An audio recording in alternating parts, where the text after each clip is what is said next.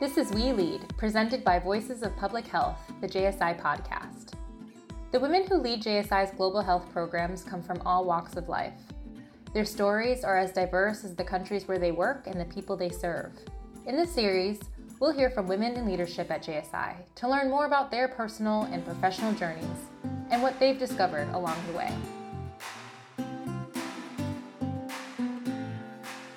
Hi, everyone. I'm Amelia Karianis, a program officer in JSI's International Division.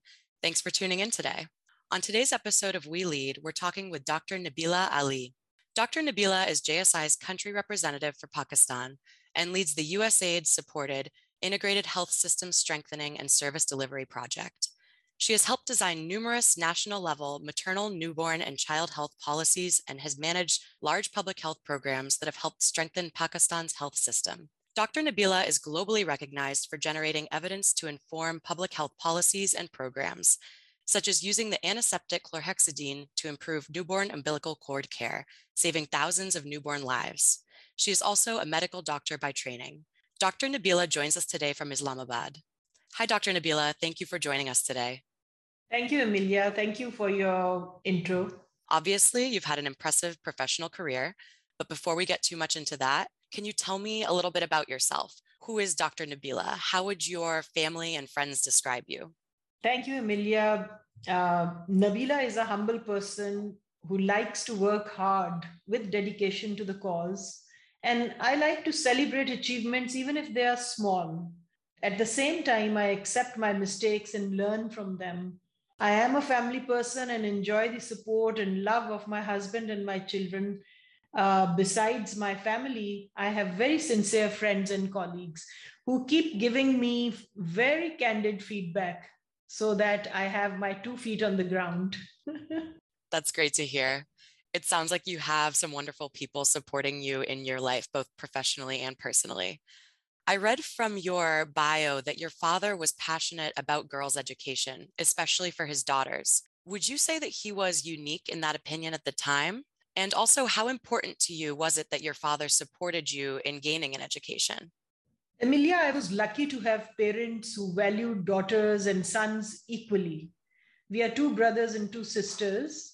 And when it came to my and my sister's education, my father took keen interest and guided us each step of the way to pick our career and provided resources and opportunities to get in the best medical college as he wanted to uh, both sisters to become doctors. In those days, girls were getting married at an early age of 17 and 18. My father supported us to complete our education. So that was really important to us. And whose idea was it to, to enter medicine? Was that your idea or your parents' idea? To be honest, my parents, they, uh, uh, you know, they were like, uh, they didn't force us but at the same time in those day, days there were two professions you know which were seen and uh, considered prestigious. One was teaching and the other was to become a doctor.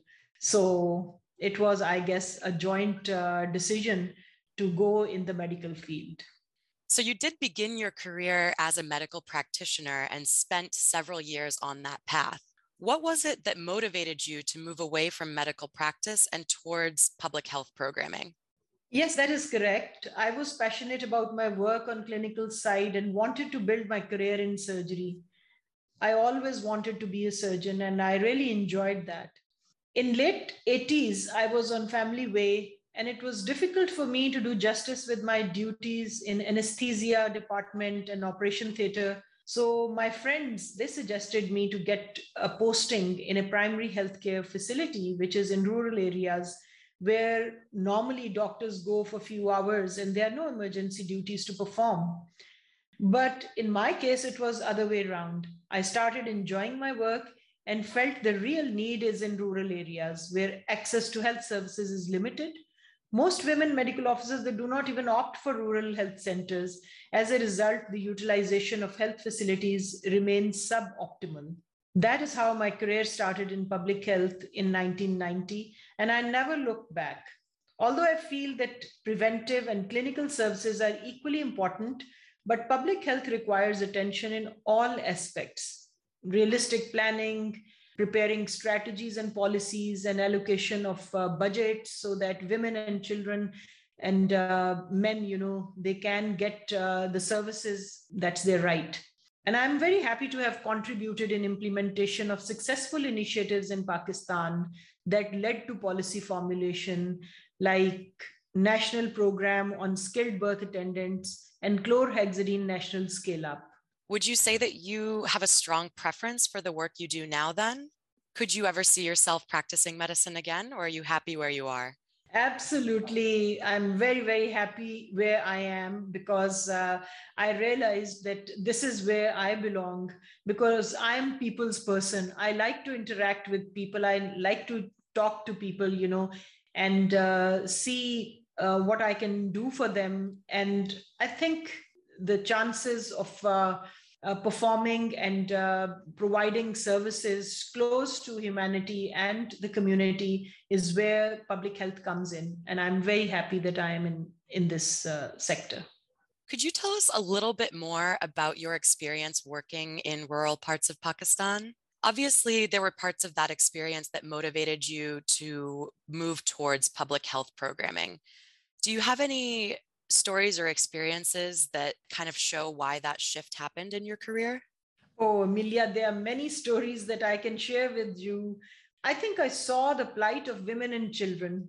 It was heartbreaking to see a newborn die of birth asphyxia as the nearest health facility where the healthcare providers who had skills to resuscitate the baby were three to four hours away on top of that the transport challenges and the time lost in making decision by the traditional birth attendant to take the baby to a tertiary care hospital the baby was dead by that time. Likewise in case of women who deliver at home in rural areas and end up with excessive bleeding they die on their way to hospital as she has just 2 hours between life and death.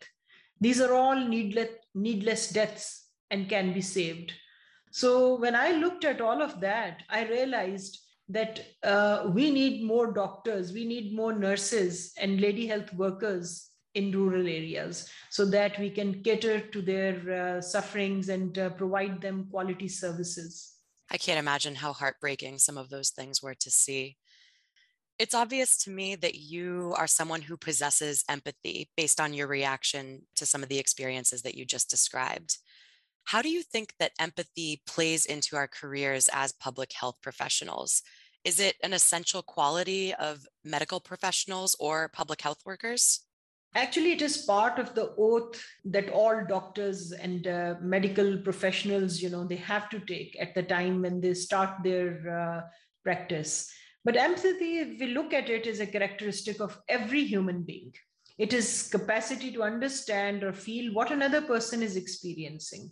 It is essential for health professionals as there's no medicine to cure emotions or hurt or neglect and deprivation.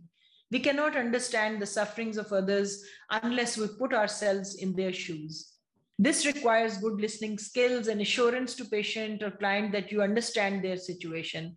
And if you have done that, then half of their uh, uh, you know miseries they are gone they feel that uh, we can feel how they are uh, and in what condition they are, what are they going through. So, in my experience, at times when a pregnant woman would come to the health center with her mother in law, I used to meet them separately. The request of daughter in law was always to explain to her mother in law that she needs rest during the day as it is her last trimester, or she has other kids to look after, or she has to cook food.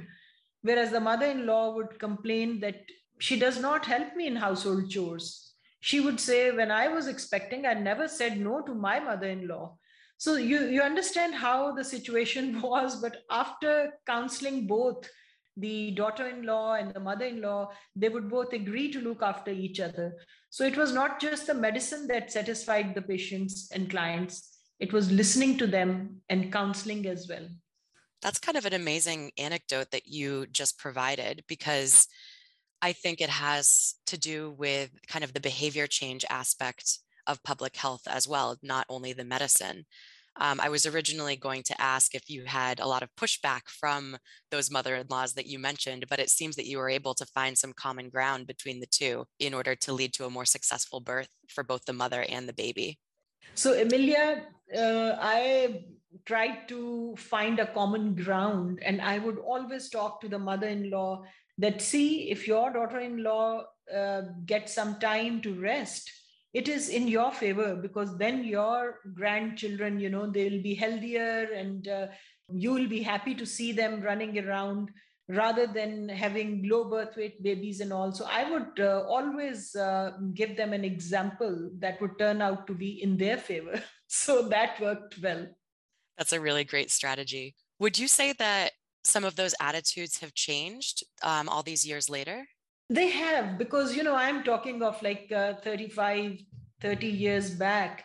But uh, now the times have changed. Now the mother in law is also educated, you know, and uh, uh she has also worked in, uh, during her, uh, you know, young age. And she understands that how it is difficult to take care of younger children so I guess the mother-in-law and uh, the daughter-in-laws they are very friendly, and that is exactly the case in case of my two daughter-in-laws. We are we are like friends. That's great to hear. So building off of that, you mentioned something in your bio that I found very interesting. You said that public health is a science and an art. I think that many view science and art as opposing forces. Can you elaborate a little bit on what you meant by that? Yes, I strongly believe that public health is science and an art as it requires management of health problem where we give medicines and perform surgery. At the same time public health is also lifestyle. So uh, there is a strong preventive aspect to the overall management. For instance look at the heart diseases or the diabetes or uh, you know birth spacing. All of them they require lifestyle change. It's not just the medicines that that will cure the patient. So this aspect of health is the art as it requires behavior change to achieve holistic health. Even if we look at the definition of health it is social mental and physical well-being. I will share how in one of jsi's project pakistan initiative for mothers and newborns we combined the science and the art. So USAID towards the very end of the project added family planning component to our scope of work. And uh, my team and myself, after careful thinking and deliberations on which interventions to introduce to have impact in shortest possible time. So we decided to make a commercial movie on issues like son preference, too close pregnancies, health of mother and child, girl child education as one of the intervention because this is uh, something which is very prevalent in Southeast Asia. So we thought that through enter education, we can send the message across. It is a long story, but in the end, we were successful in convincing USAID to sponsor a commercial movie called Bol, which turned out to be a success and was shown in several countries in academic institutions and is also archived in libraries of public health institutions. I even saw it in Qatar Airways coming to US, you know. So I believe healthcare is both science and an art. And I assume that you starred in that movie, right, Dr. Nabila? No, I, I was I was the uh, uh, I was the director there in that movie, but uh, yeah, provided all the technical background that's such an interesting way to be able to use your creativity when your original training was much more science based. I love that you get to use both of those things in your professional career now, and I'm sure that it's had great impacts on on the individuals that you work with. Absolutely, absolutely. Can you share one or more of your favorite stories or experiences from your professional life? Yes, there are many stories, you know, and because during my 36 years of service, uh, I have come across many experiences. There's one particular incident that I still remember. During the planning phase of one of the project that I led, we went to interior Sindh to a project district, Dadu. It's a rural district. I was told there is an area within that district where due to law and order situation, the health services are non-existent and women and children, they die as for almost four to five months in a year, that geographic area gets cut off from the main district due to floods, and the health center is being used as a stable. So that was really difficult for me to absorb. So I decided to go and see for myself the situation and design a program for that area to save mothers and newborns' lives. But to my surprise, the health center had no doors and windows, and there were no healthcare providers. So we immediately called the community elders and listened to their demands. At the end of the day, it was a joint venture of community, district government, and USAID project led by JSI. And we came up with intervention so that that health center can um, become functional 24 hours, seven days a week. The government provided two skilled birth attendants who were then residing in the residential quarters and uh, JSI, through USAID funding, provided an ambulance, built the capacity of the healthcare providers, and provided the relevant equipment. So the center started working. And the community took the responsibility for the safety and security of the staff there. What touched my heart was the local community. They planted a tree in the compound of the health center and put a plaque with my name on it I mean, when I went there 10 years later, it has grown into a big tree now. And at that time, the first baby girl who was born in that facility was named Nabila. So you see, the community owned the health center and guarded the health center with their life. And the ambulance that we gave them, uh, when Benazir Bhutto, our prime minister, was assassinated, there were riots all over Sindh and uh, people you know came with uh, sticks in their hands and uh, they smashed even the government ambulances. But they spared the ambulance which was given by jsi and usaid because they said no we planned to make this facility operational and this is our ambulance and we cannot uh, you know damage that. So this, this was this was really nice and i always remember um, the day that we went there, and then afterwards, how the uh, services started uh, were being provided to the community over there, and how satisfied and happy they were. That's amazing to hear the the impact that you have had on that community, and and it's beautiful to hear that there's a tree planted in your name there. Have you been back recently to visit that community? I'll be honest, the last visit was like seven years ago but that's a very good uh, idea. I think I should go and revisit and see in which condition that health facility is now. I'm sure that it did have such a big impact on so many people's lives. So, while that was such a lovely story, we do know that no journey is without challenges and obstacles. Can you tell us about one or more challenges that you've faced as a woman leader in public health? I have yet to see a journey in this case, you know, career without challenges. But if you are a woman leader, the challenges are compounded, especially in the developing countries. To have a male leader is considered the norm. If a woman becomes, you know, or makes it to that position, people, your own peers, they consider it as a favor done. So that is not a very good feeling, you know. But I want to share with you in 1998, I got selected after a rigorous open competition for a position as chief executive officer for one of the 10 districts that got autonomous status in Punjab. There were three rounds of interviews, and the last one was by the chief minister of Punjab himself. I was the first one to get selected, the youngest candidate and female, besides men who had served against many leadership positions. So, on a lighter note, on the first day of our orientation, they all laughed at me and even asked me to go home and play. But later, we all became friends and i used to teach them how to prepare powerpoint presentations and they were not you know computer friendly. So they welcomed my support. So that's how i made my way and entry into the leadership position.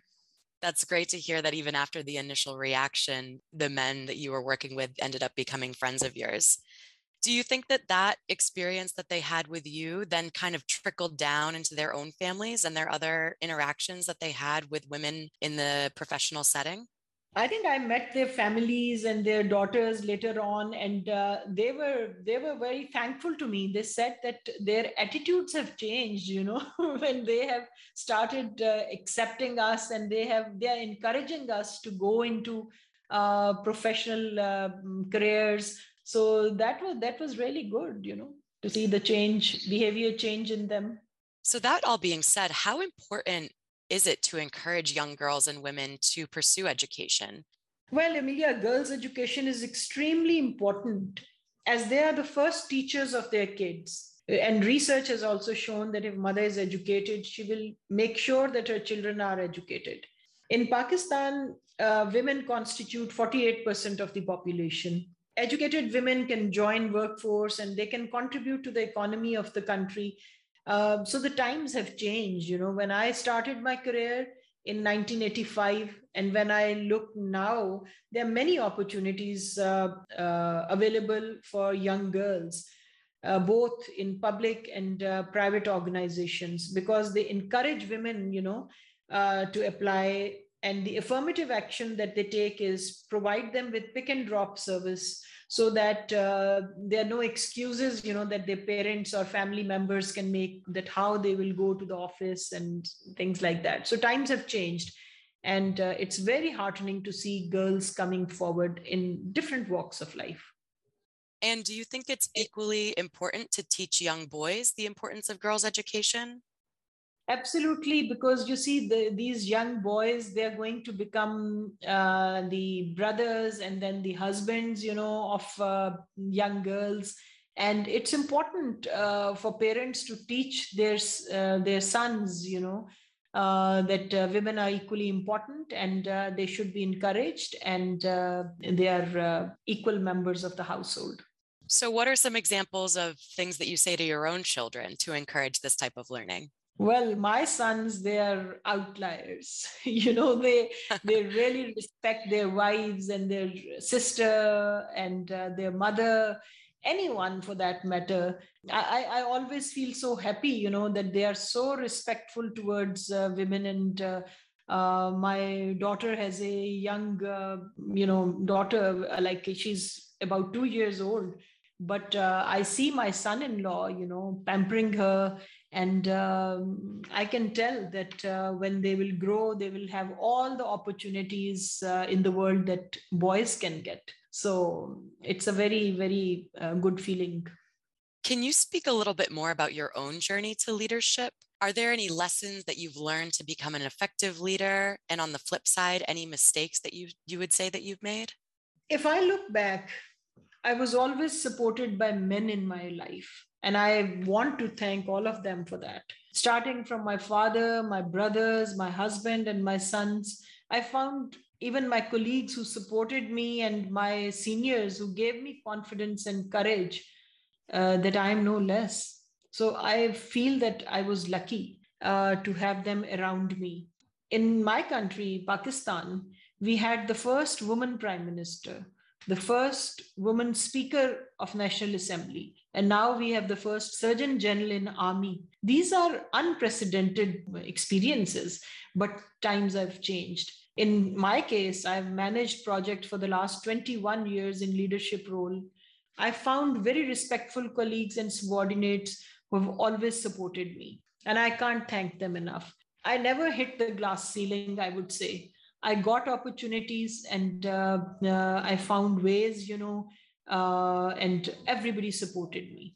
But to become an effective leader, one should groom the subordinates and provide opportunities to them to be future leaders and always listen to the advice of you know your peers and your team members as we achieve more if we work as a team i've also learned that to become effective leader we need to be assertive and do not shy away to take tough decisions because in leadership positions you have to take tough decisions. There you cannot say oh i'm a female and you know i can't take such decisions if you have to for example fire someone.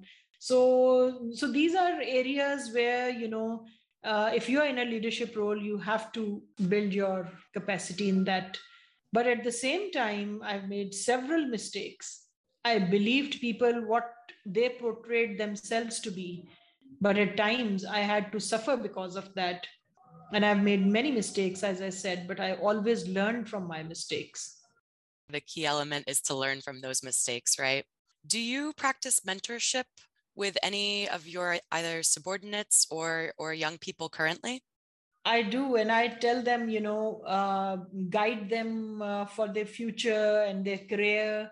And uh, I still remember there was a leadership program that Population Council used to have, and uh, they would invite us as uh, leaders, you know, to talk to uh, young professionals how they can excel in their own respective fields.